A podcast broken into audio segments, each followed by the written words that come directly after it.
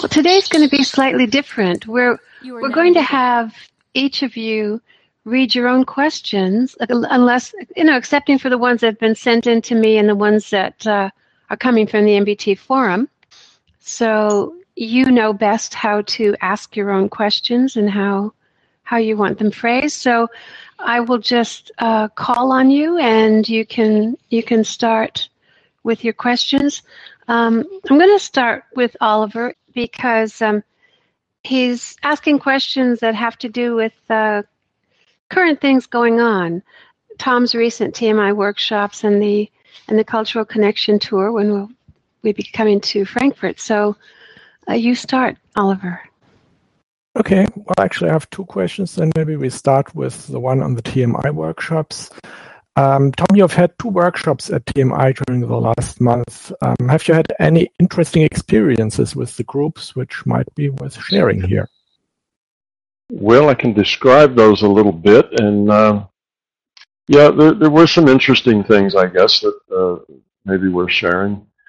Uh, I had one in August and one in November and these were very experiential um, uh, programs. It wasn't about me lecturing. It was about you know, or, or, me talking to them. It was about them having experiences. And it was at TMI, the Monroe Institute, and the Monroe Institute has something like 28 what they call CHEC units, which are basically uh, small beds in a small room with a headset that's uh, wired to uh, a source program that the that the staff runs. And I went up on um, uh, the internet and went to a site called Gnaural, G N A U R A L.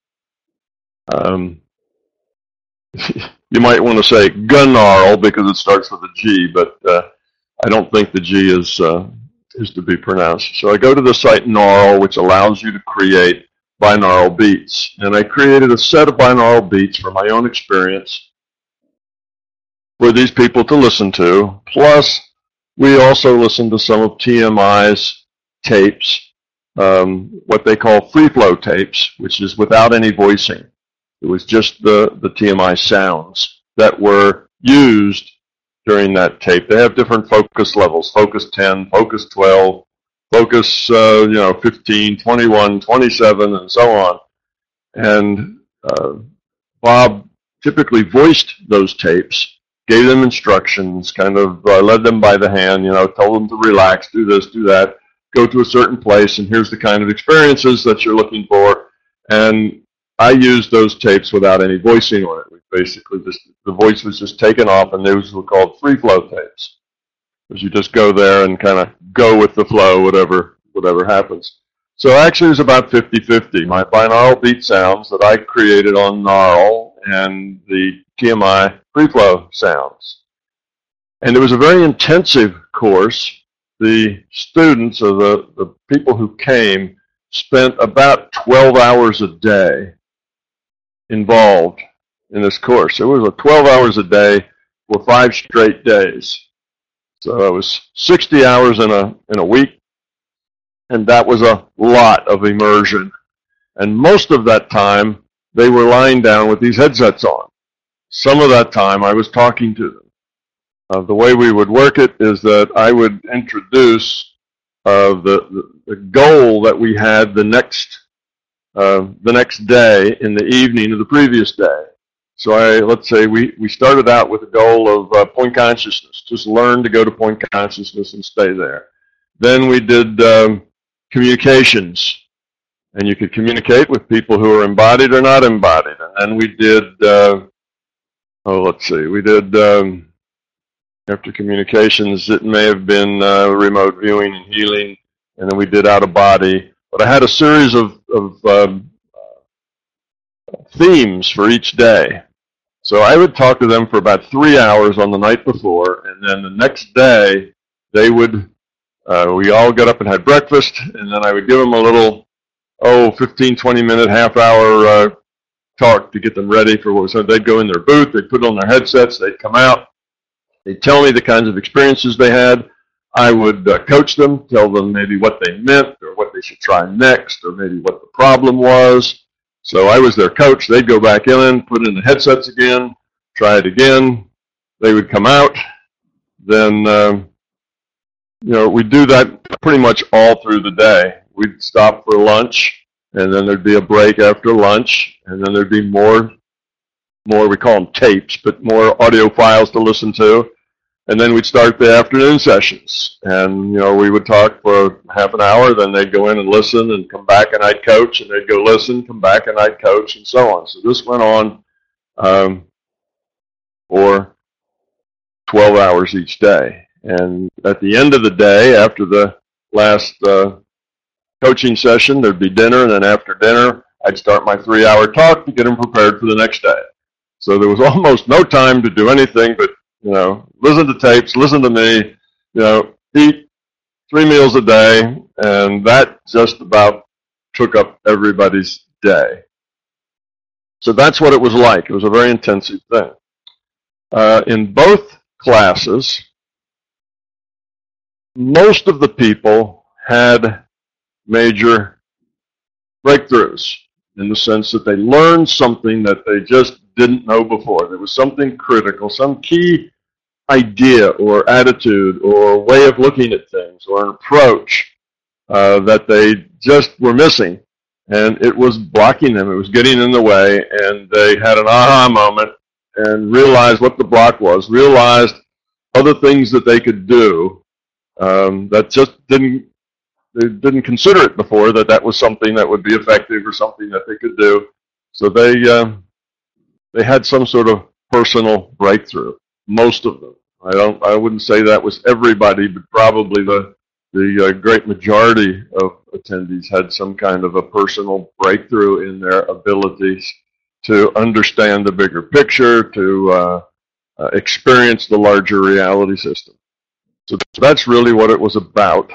Uh, one of the questions I asked at the end when we passed out an evaluation form, I asked the question, um, which of the two sorts of sound files, the TMI free flows or the binaural beats that I had generated, did you find more uh, helpful, more effective in whatever it was you were trying to do? And on the, the first group, it was probably about 90% said they found the binaural beats more effective than the free flow tapes. And um, there was about 10% would be, well, I should say, there was a, the rest of them said both. They both worked about the same.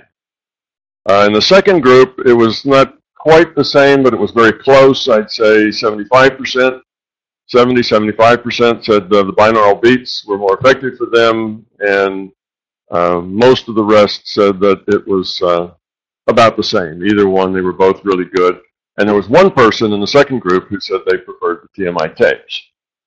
So that's, you know, just, that was of interest to me. That was kind of an experiment I was doing. And uh, the, the, uh, whether or not the, just a straight binaural beat with nothing else going on. It was just a binaural beat. There wasn't any pink noise. Well, some of them had some pink noise in the first group. I eliminated all the pink noise in the second group because the first group really didn't care for it that much. Um, the um, I changed the frequency slightly in the second group, and it didn't seem to make a whole lot of difference. But um, so anyway, the the binaural beats that you can make in a pretty short amount of time, going to this this uh, uh, website, no, or there's other websites. And matter of fact, that some I can't remember the name of it, but somebody in the second one pointed out that there was another website where making them was even easier than Gnaural. Gnaural, you're going to have to play with it for probably 20 minutes or a half hour before you really figure out what the logic are, is in, in making them. There's not there's not a set of directions. You go there and you just start making it, and you have to learn how the site works as you fiddle with it. So it's not uh, uh, a real quick learn. There's a little learning curve with it not too terrible. In, in an hour, you ought to be able to understand the whole thing pretty well, or less. Uh, the other site was supposed to be easier, but I don't have any personal experience with that with that site. So just look up binaural beat if you're interested. But the point is that if you're having trouble producing and maintaining a good meditation state, these binaural beats that you can make, um, you know, for free on the internet will work about as good as anything else. Um, the TMI tapes have been uh, uh, sounds that they had. They have been uh, developed over years to optimize their effects and so on. And it's kind of a toss-up whether they're, you know, whether those sounds are any more effective than the binaural beats.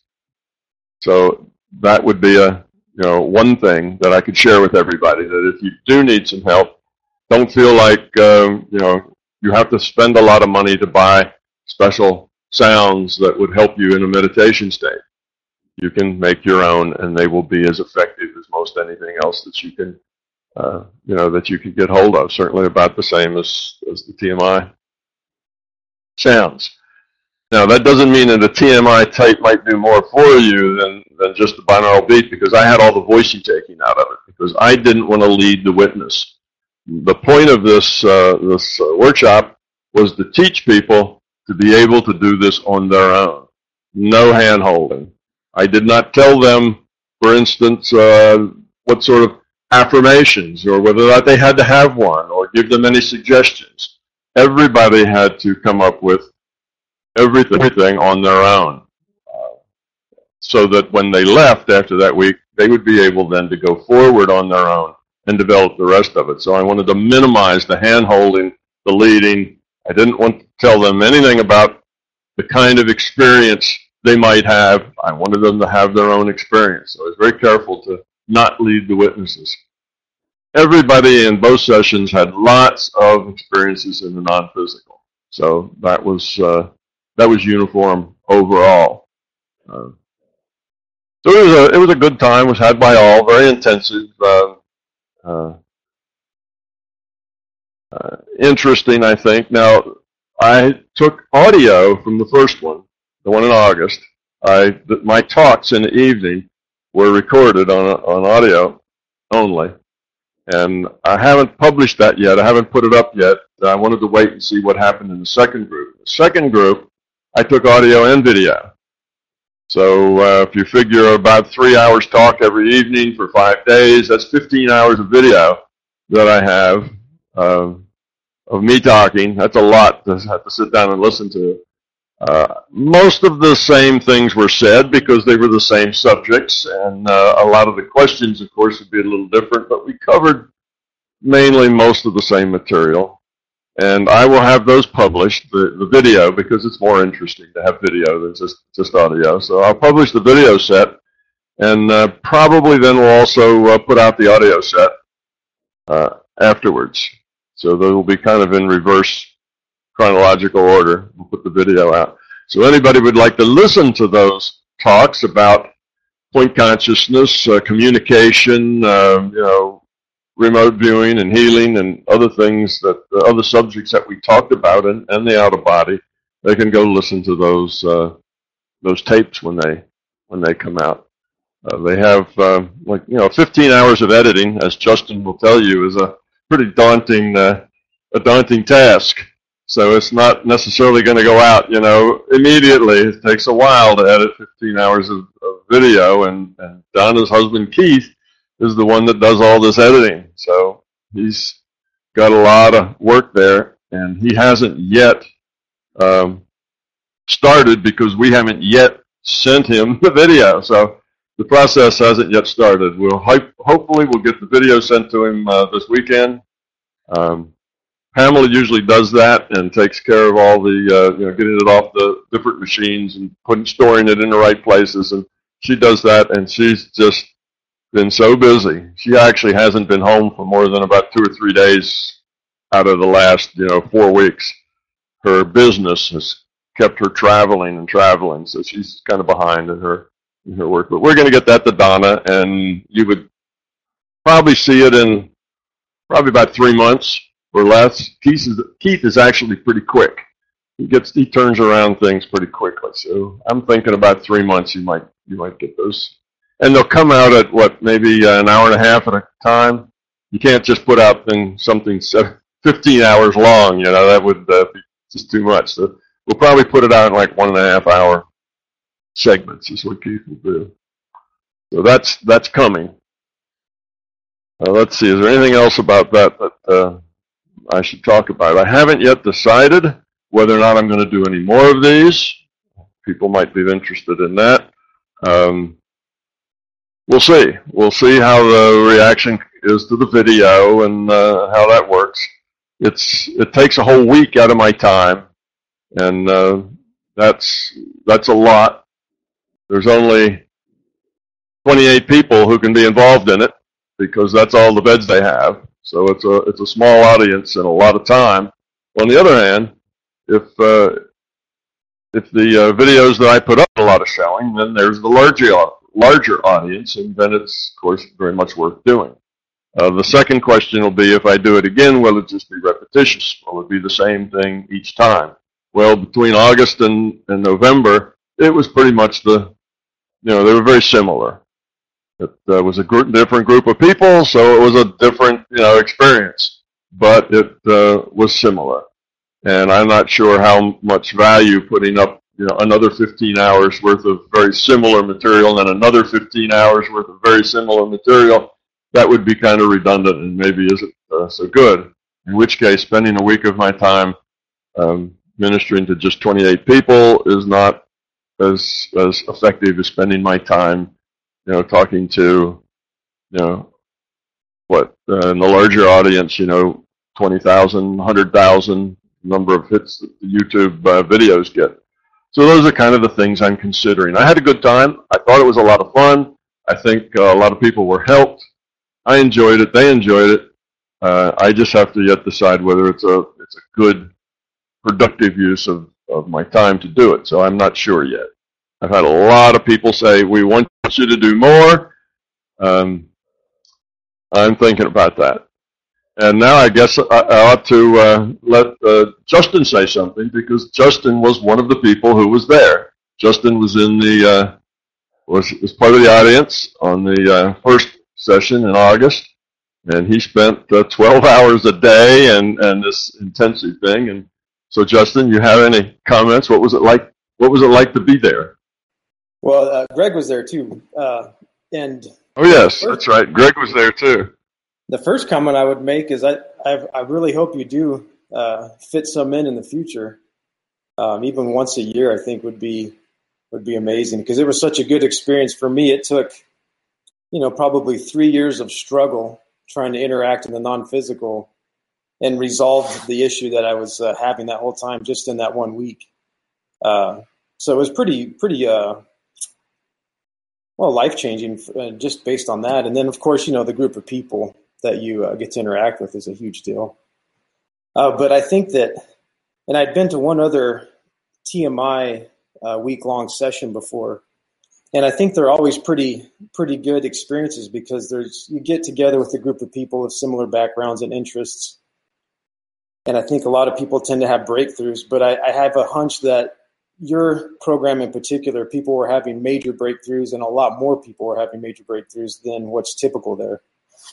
So, in my mind, the rippling effect would seem to be pretty big. You know, for those 28 people that go out and start doing their own thing, the effects of of uh, being with you for that week probably ripples out from them, and you know, and so on. So, I hope you, you do some more. So, I'd, I'd really love to to go back. Although I feel bad taking someone else's spot that hasn't been, but uh, I would love to go back. Um, but yeah, the experiences were great. The binaural beats were great. Having the uh, the sessions where there was no real guidance, you know, that was kind of open ended, was a big deal. And I even think a lot of people started taking off the headsets, you know, at different times to kind of test that out and had some success. So I think having it so open ended uh, let people kind of travel down their own path to make their own discoveries. So I think that was a, a huge plus. Well, Greg, what do you have to say? How was your experience? Yeah, so my experience was uh, is also very good. I agree with uh, what Justin said. I had some pretty intense experiences. In fact, I would say that uh, some of the experiences I had fit in with with experience I've had my whole life in such a way that it was really like some sort of culmination or turning point of a lot of things. And it was it was really interesting because I think I think what happened. Uh, I think one of the things that was so helpful being there is that, uh, like Justin said, you know, that he was working on stuff for years and then he got there and then he made these breakthroughs. I think it was the ability to not only be be there with you, but be with other people that have worked on similar things and exchange all these ideas. You really see like what you're doing in in a context of all the things that are that are possible to do, and it just really, really, uh, you know, accelerates what you're willing to believe is possible very quickly. And uh, so it was it was really really good. And since that time, in fact, my my questions I have for this session today are uh, kind of based around what's happened since I've been there, and it was a really big shakeup for me in in my development, and you know has led to you know it's been since August, so four months of still ongoing development, pretty much gotten out of that shakeup. Okay. Well, Oliver, does that uh, answer your question? Uh, anything you else? Anything else that you'd like to add to that? Uh, no, it answered this absolutely, and I think it was great that we also had two participant voices here. Uh, but I have an add-on yeah. question to it, um, and it relates to what you plan for the future, because I already know that you have the cultural connection tour on your schedule for 2017. So that's my next question. It is uh, you're planning to travel to several continents in 2017, doing workshops on the headline, "The Cultural Connection." Could you share with us your vision on how you want to structure these workshops and how they will be different from what you have done so far? Um, okay, I don't, I haven't done a lot of planning on exactly what I'm going to present and what I'm going to do in these workshops because it isn't yet for sure that they're going to take place. Um, the way it's working is that Keith and Donna are putting this together which means they're kind of the uh, producer, if you will, producer and director of, of this, which means they, uh, you know, are the ones that are going to pay for it, and they have to uh, decide whether or not it's worth their paying for it, you know, early before they uh, put a whole lot of money into it.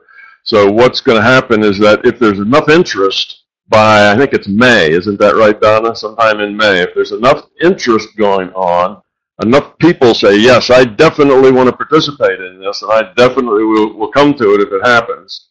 So if there's enough, um, like pre-sales, if you will, by May of next year, then it's a go, and we're going to, to do the whole thing. If it, there's not, then we probably won't. We'll probably continue working on it until we're able to build up enough interest. So I think it'll probably happen sometime. I'm not sure if it'll happen in 2017 or not. That just depends on how well we can try to get it organized uh, between now and, and May.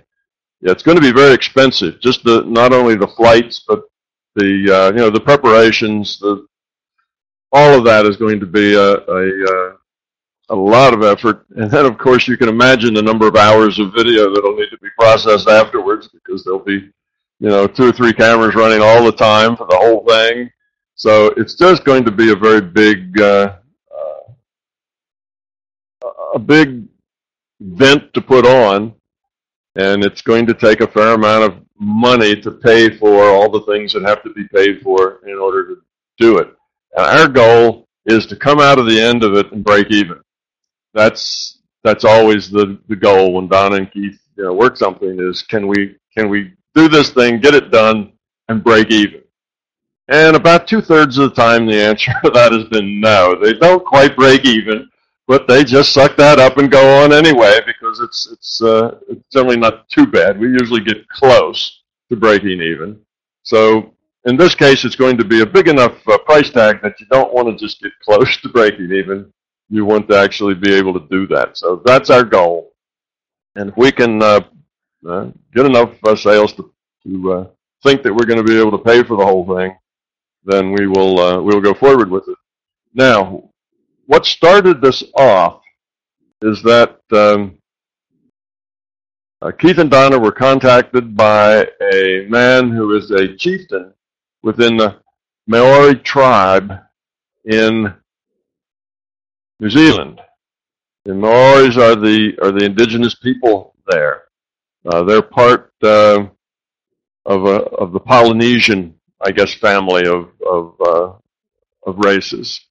Um, in any case, they got in touch because this chieftain had read some of my big toe and came to the conclusion that it was just perfectly in line with their traditional religious um, ideas, the things that the Maori had passed down for, you know, I guess a thousand years or so, uh, were very close and were closely paralleled by the My Big Toe theory.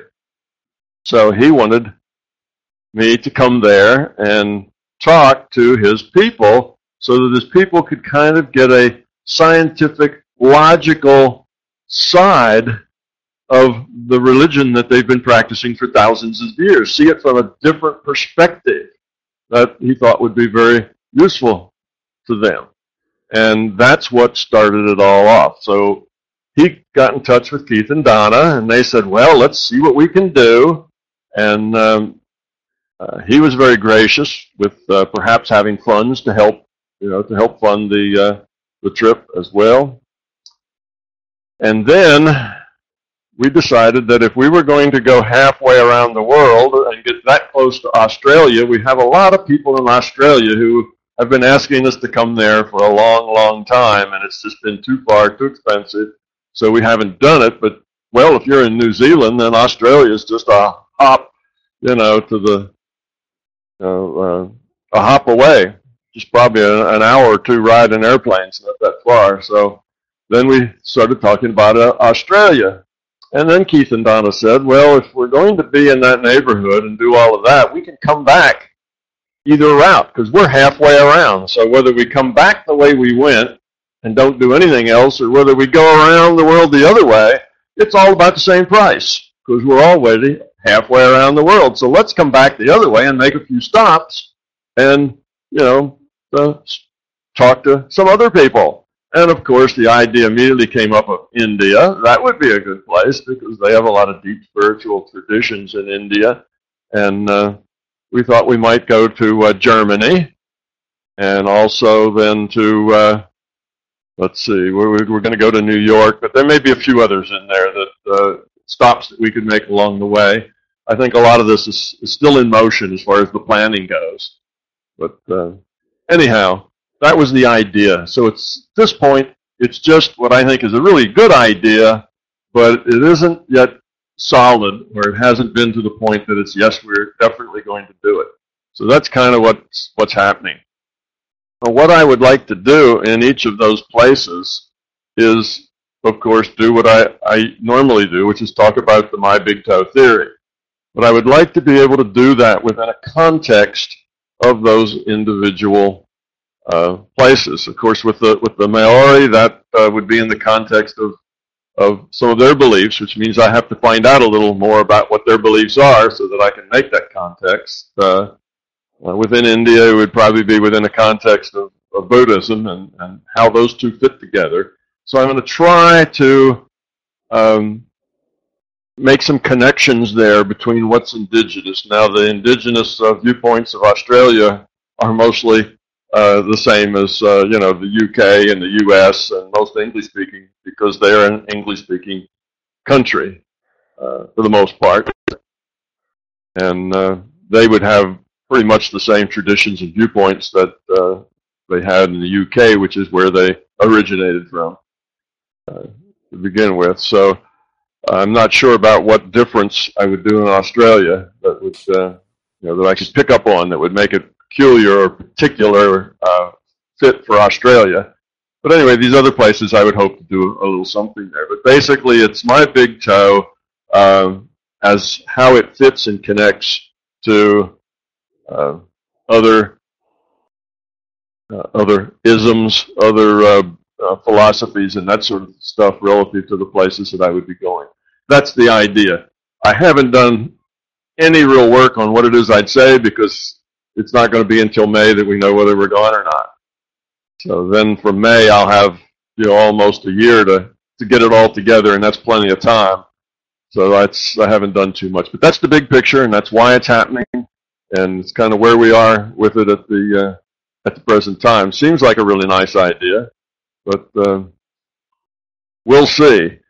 I'm looking forward to it. I hope it works because I'd like to see all these places. I'd like to go there, and I'd also like to uh, share, you know, my views on philosophy and the nature of reality with these with these people. And if possible, every place I go where the language is not English, I'm going to try very, very hard to get a real-time translation in those places so that when I'm done, I will now have a discussion of my big toe relative to that area uh, in their language, which then can be put up on a website, you know, in their own language, and uh, something that that uh, then people who speak that language can go listen to. So that's really the big benefit.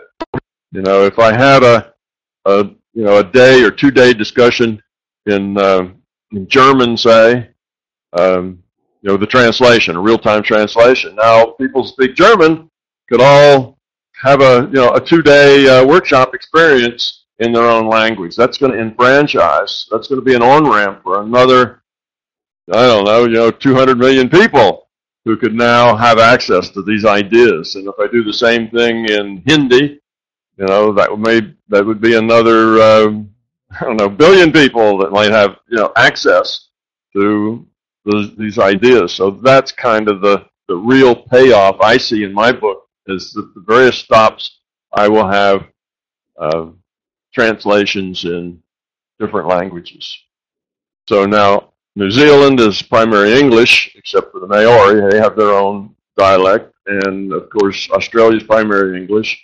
So those uh, aren't actually going to produce another language, but they're so close. And there's a lot of people there who are interested. And it was the Maori that invited us, so we're going to do those. But we may find some other stops that would be good to uh, put some in. I do have some MBT uh, information in French now because I did a workshop in Marseille uh, this year, and that was a Thursday, Friday, Saturday, Sunday. That was four days, actually three whole days, and, and Thursday was just a, an evening. And that was that was translated real time, and it will be uh, all of it is going to be available on YouTube eventually. But again, all that video you're talking about, uh, you know seven hours a day for three days. That's 21 hours of video to, to uh, process. That's a lot of video. Plus, there's another, you know, three and three and a half hours or so from the Thursday. So we're talking like 24 hours of video to process. So it's going to take six months or more, you know, to get that done. So these things are going to take a while, but when we get them out there, it's going to enfranchise all those people that, uh, you know, that uh, now don't have access to it unless they speak and read English. So that's really what I'm I'm looking forward to is, is getting it in more languages, getting the ideas out there in more languages.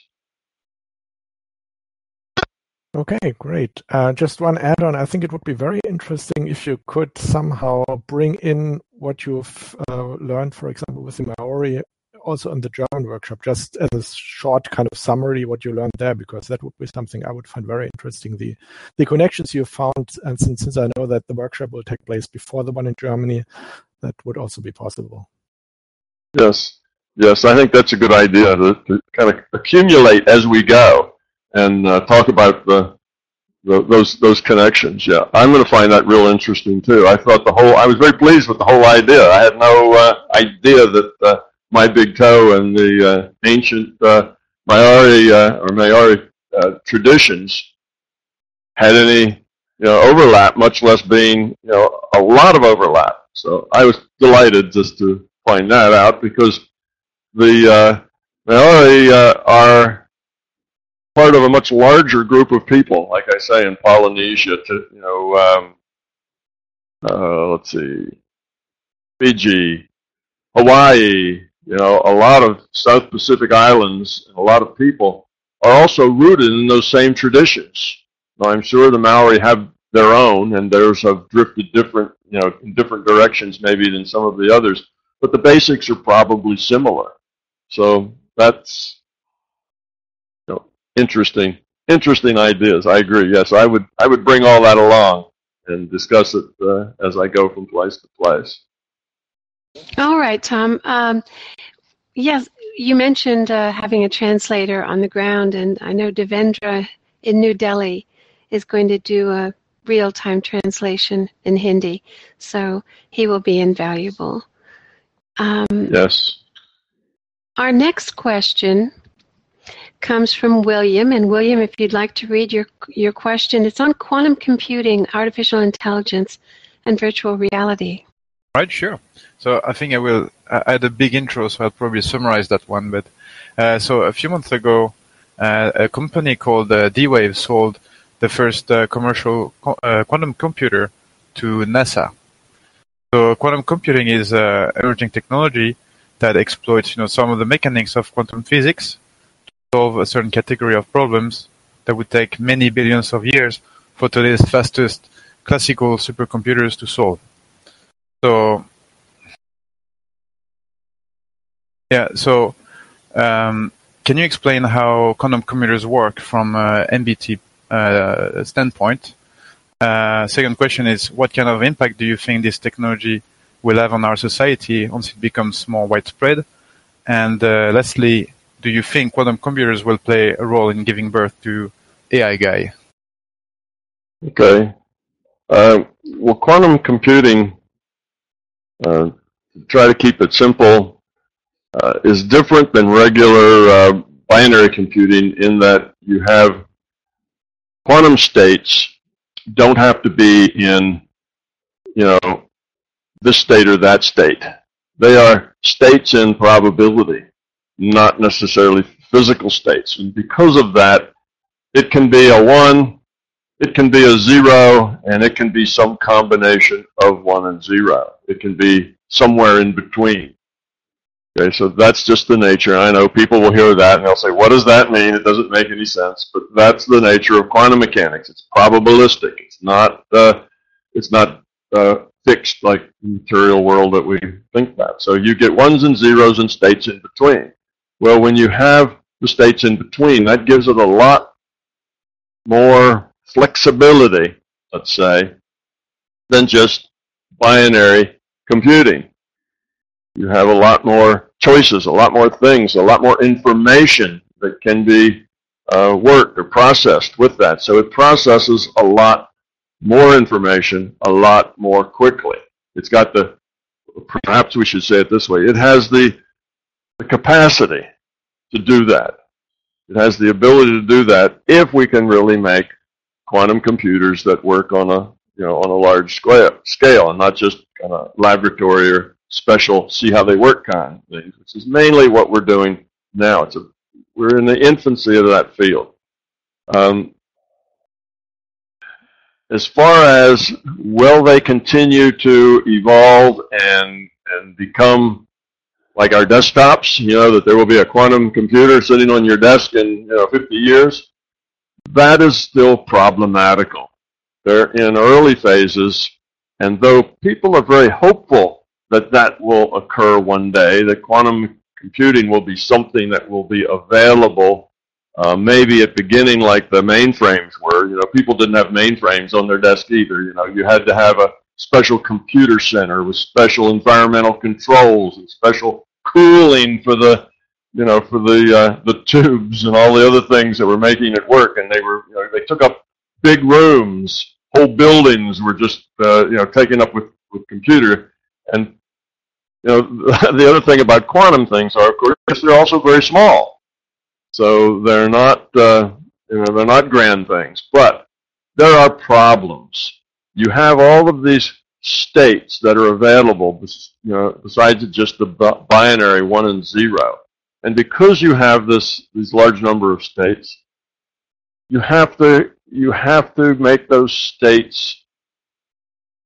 Shall we see? We have to get those states. Um, best word for that uh, under control. You have to be able to to pick those states, you know, and hold those states enough that you can use those states. So quantum functions are very delicate.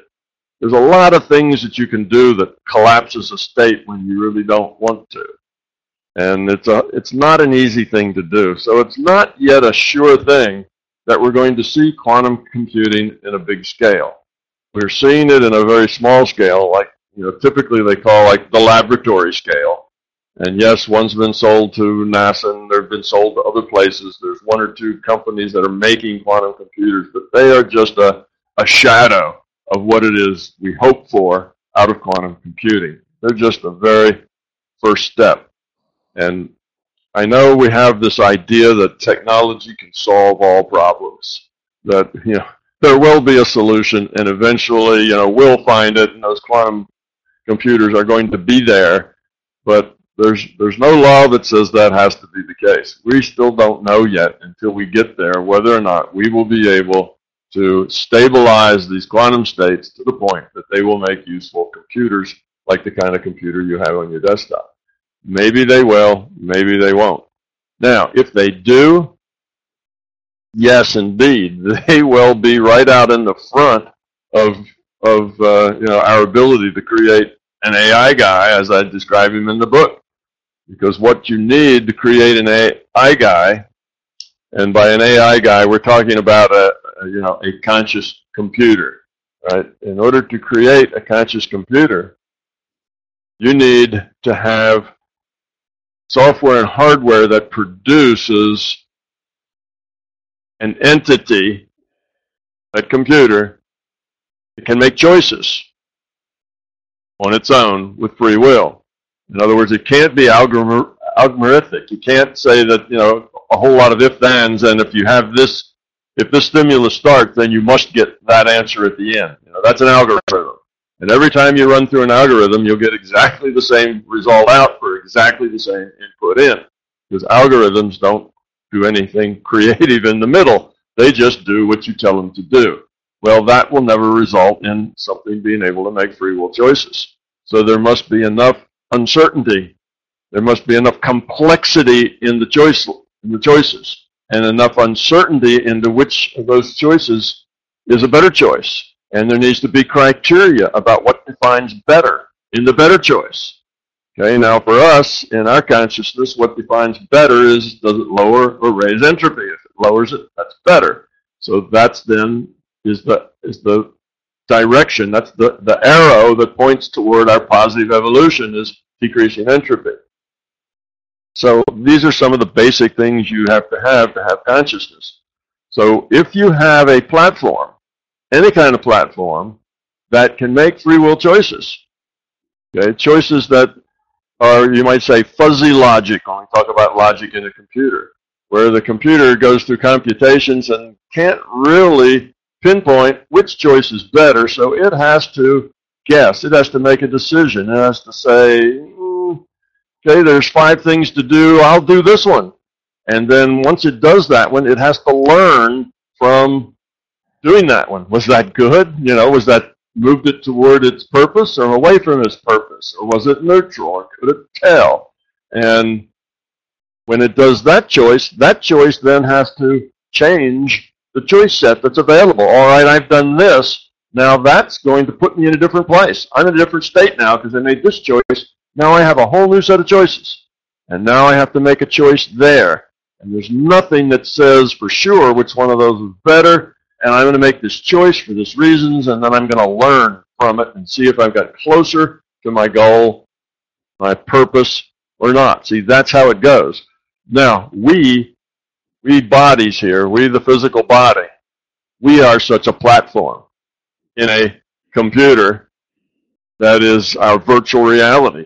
This body is a platform that can make free will decisions, make choices we almost never have enough information to make a logical choice. We always have to guess. We have to make, uh, you know, do the best we can to figure out what is a good choice that leads us toward our goal, toward our purpose of lowering entropy. And then we make choices. And it either helps us or it doesn't. We make better choices. So it's a matter of learning through choice. We have this platform that uh, we call a human being. And uh, there are also other platforms called dogs and cats and horses and squirrels and raccoons who all make choices. If you have a platform that makes choices, then consciousness will come and populate, will use that platform for experience to make those choices. Consciousness grows up. Okay, so first you have a computer creates a, an avatar that makes choices.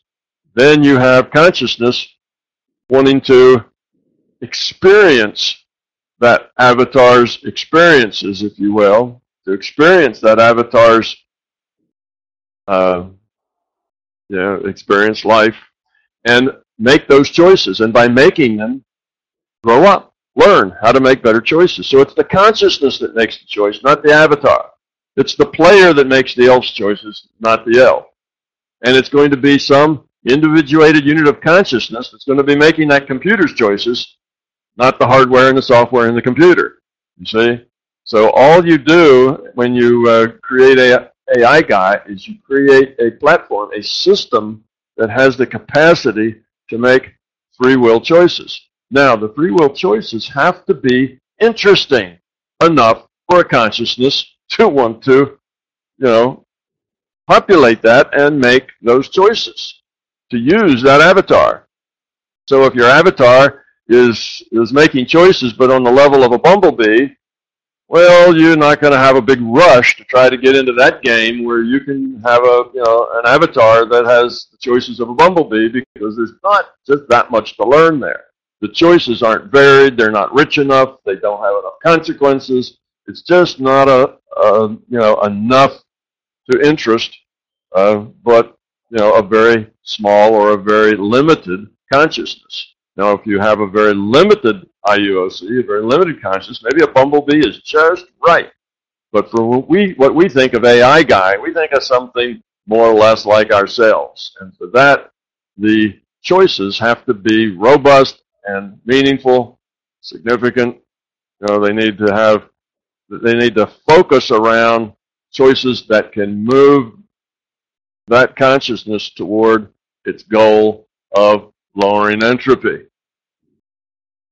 Okay. So now that's the thing. We don't build consciousness in a computer. We create a platform that consciousness will use as an avatar.